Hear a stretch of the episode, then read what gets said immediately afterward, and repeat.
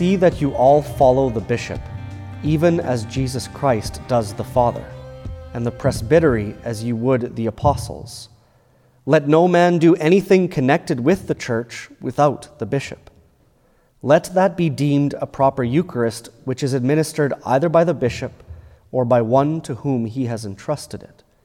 Wherever the bishop shall appear, there let the multitude of the people also be, even as wherever Jesus Christ is, there is the Catholic Church. That's from Saint Ignatius of Antioch in the 2nd century, describing our understanding and relationship to the bishop and ultimately the pope.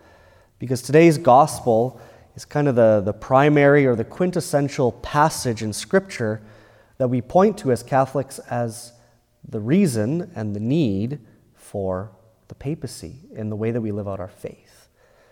That this is a particularly Catholic character to our Christian life, fidelity to the Pope. So much so that other Christians call us Papists because of our fidelity to the Pope. But why? Why would this be so important to the character of our Catholic faith, this man who lives on the other side of the planet, who's never been to Canada and doesn't know what it means to be a Christian in Canada? Why listen to what he has to say and put our faith and trust in him as a leader for the universal church throughout the world? And I think a big part of it, if not the whole of it, is about guiding us through the most difficult parts of living a life of faith in this life. And to me, three primary things came up in that. First, the unseen nature of our faith. We believe in an unseen God.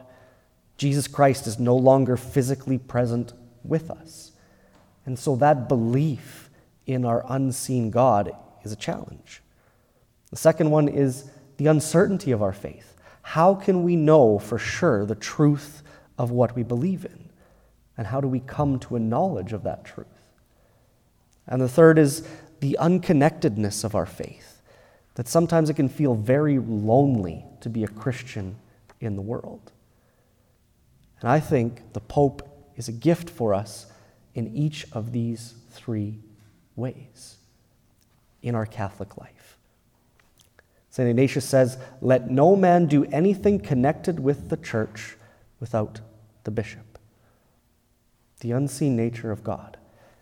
Today, in the gospel, Jesus comes to his apostles asking, what's the popular opinion of who I am? So they tell him things that they've heard as they've walked through different crowds of who Jesus is. And then he turns the question back on them. And I don't know about you, but if I was standing there, what would I answer? Who do you say that I am? Well, you're Jesus. You're just Jesus. It's kind of like if your mother or father came up to you, who do you say that I am? Well, your mom, your dad. And that was the answer of 11 of the apostles, except for Peter, who very boldly comes up to Jesus, you are the Christ. You're the anointed one sent by God, the Son of the living God. God present in our midst. And Jesus' response to this from Peter is immediately, blessed are you, because God has given you the grace to know this and to see this. And you are Peter. This is the moment in the Gospel of Matthew where Jesus gives Simon the name Peter. And on this rock I will build my church. What is this rock? It's that testimony of his faith. This faith that Jesus desires for every human person to have. And by Jesus' proclamation, he's saying, Peter, your office as an apostle, a leader among the apostles, you are making tangible this proclamation of faith so that it will hold firm and the gates of hell will not prevail against this faith. And the office of the Pope becomes for us this tangible representation of the sturdiness of this faith that is often untangible and hard to see and to grasp in our life. It becomes this perpetual connection to that faith that was given as gift by Jesus through the Pope, because he connects us to that whole history of the life of faith of the Church.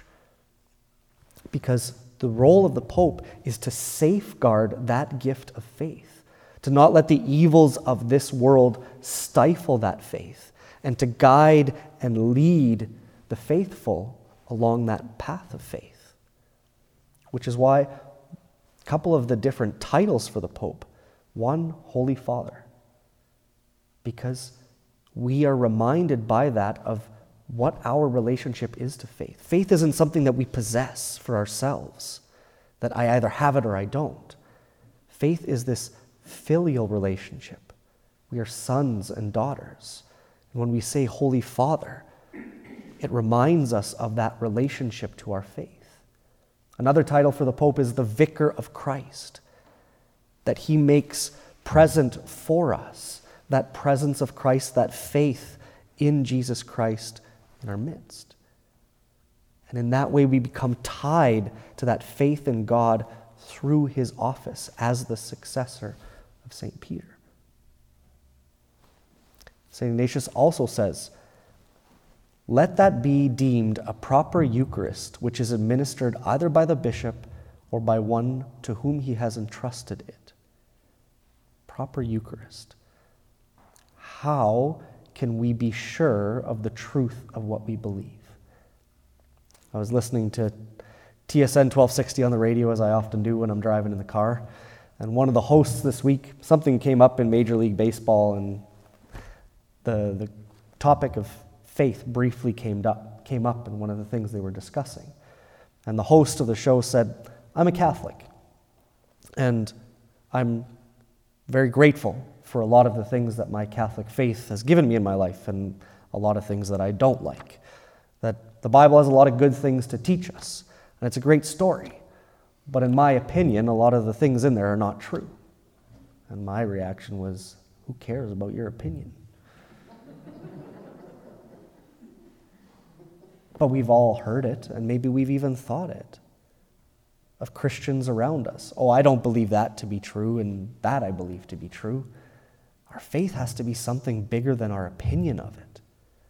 It has to be rooted in a truth that's greater than any individual opinion.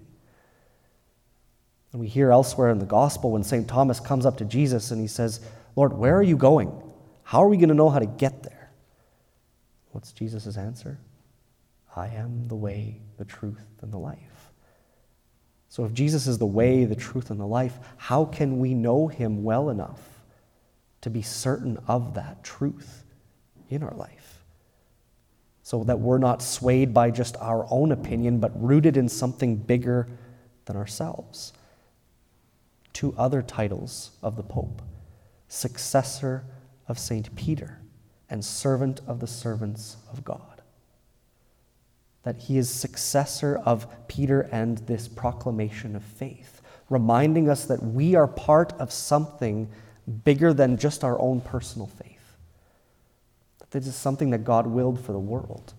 And servant of the servants of God. That the role of the Pope is there to be our support in coming to know Christ. Because it's not an easy thing to be sure of him in our life. And the best way that we have that for us as Catholics is the Eucharist. The representation for us of the Last Supper, where Jesus gives us of himself, body, blood, soul, and divinity. And how is that handed on to us? Through the successor of the apostles, who safeguards this proper Eucharist, so that when you listen to me or Father Daniel pray the Mass, you're hearing the words of Christ from the Last Supper. That the Eucharistic prayer that you'll hear me pray today comes from the 2nd century. It's the same prayer that has been prayed in the Church since that time in celebrating the Mass. And it's the reason why at every Mass you will always hear the name of Pope Francis and of Archbishop Smith, because it's a reminder for us here in Gibbons in 2020 that what we do here is not just for us, that what we do here exists because we are in communion with Archbishop Smith, the Archdiocese of Edmonton, who draws us into communion with Pope Francis and the universal church that is throughout the world. That's what grows our certainty in our life. And finally, we are part of something bigger. This struggle with feeling a lack of connection in our faith. We feel kind of solitary in that. Sometimes within our own families, we can feel very lonely in living out the faith. The last title of the Pope I'll give you, the Supreme Pontiff. Pontiff is the Latin word for bridge builder. That part of the role of the Pope is to be a builder of bridges, to preserve unity in the church. And we see what's happened in the history of Christianity, that the Christian church is so fractioned throughout the whole world. Now, for those of us that grew up Catholic, the reality of the Protestant church, the evangelical church, is beyond us. I remember being at Newman College and sitting down during a break in one of my classes with a Protestant Christian that was in my class. And I was just trying to mine him for what is it like to be part of an evangelical church. And he was describing kind of unabashedly how a pastor starts a church and gathers people in to follow and listen to what his teaching is and what his interpretation and understanding of the scriptures are. But if somebody disagrees with one of his teachings, then he goes up and challenges the pastor. And then if he starts to gather enough other people from within the community that share his understanding of that particular passage from Scripture that doesn't coincide with the pastor, then they just go down the street and start their own church. And this happens again and again. And the unity that Jesus himself desired for his church, that he prays to his Father at the Last Supper, Father, let them be one as you and I are one, falls apart. The Pope helps preserve the unity of the church so that 2,000 years later, even after many have tried to dismantle the church, it remains. That even popes themselves, we know that they were not good popes in the history of the church. And the church and the office of Peter remains, because there are so many more canonized saintly popes than there were ever bad ones. And this keeps us connected to this universal church that is given to us. And if you've never been to an archdiocesan liturgy with the bishop at the cathedral, I would encourage you to do that. Obviously impossible right now, but once this COVID nonsense goes away. If you ever want to know when an archdiocesan event is happening, ask me, because the experience of being with the bishop, surrounded by the priests of the archdiocese and religious and the lay faithful together, St. Ignatius says, wherever the bishop shall appear, there let the multitude of people be also. It becomes this experience of the universality of the church. If you've never had the chance to go to Rome and be with the Pope, I haven't either yet, and you have the opportunity, go. If you have the chance to go to a Eucharistic Congress or another large international gathering of the church, go. You'll never feel alone in your faith again. It's the reason Pope John Paul II instituted World Youth Day, so the youth, Catholic youth of the world, could be reminded that there are practicing Catholics throughout the world. And when I was there at World Youth Day in Poland in 2016 with 2.5 of my million of my closest Catholic friends sleeping out in a field, that was a powerful experience of the connectedness of faith. I would encourage you to seek that out if you can in your life. The Pope is a gift for us in our life of faith. He gives us a tangible representation of that gift of faith, keeps us connected to that faith in Jesus Christ. He gives us the assurance of truth in our life that has endured through centuries of human existence. And it keeps us connected to each other, preserves that unity when human temptation is always to divide. So we've got to pray for our Pope. We've got to pray for Pope Francis. Remember him in our prayers. We remember him at every Mass. Say a little prayer for him when you hear his name. Because a saint from the 20th century, Saint Josemaria Escrivá, he said, "Love for the Roman Pontiff must be in us a delightful passion, for in him we see Christ."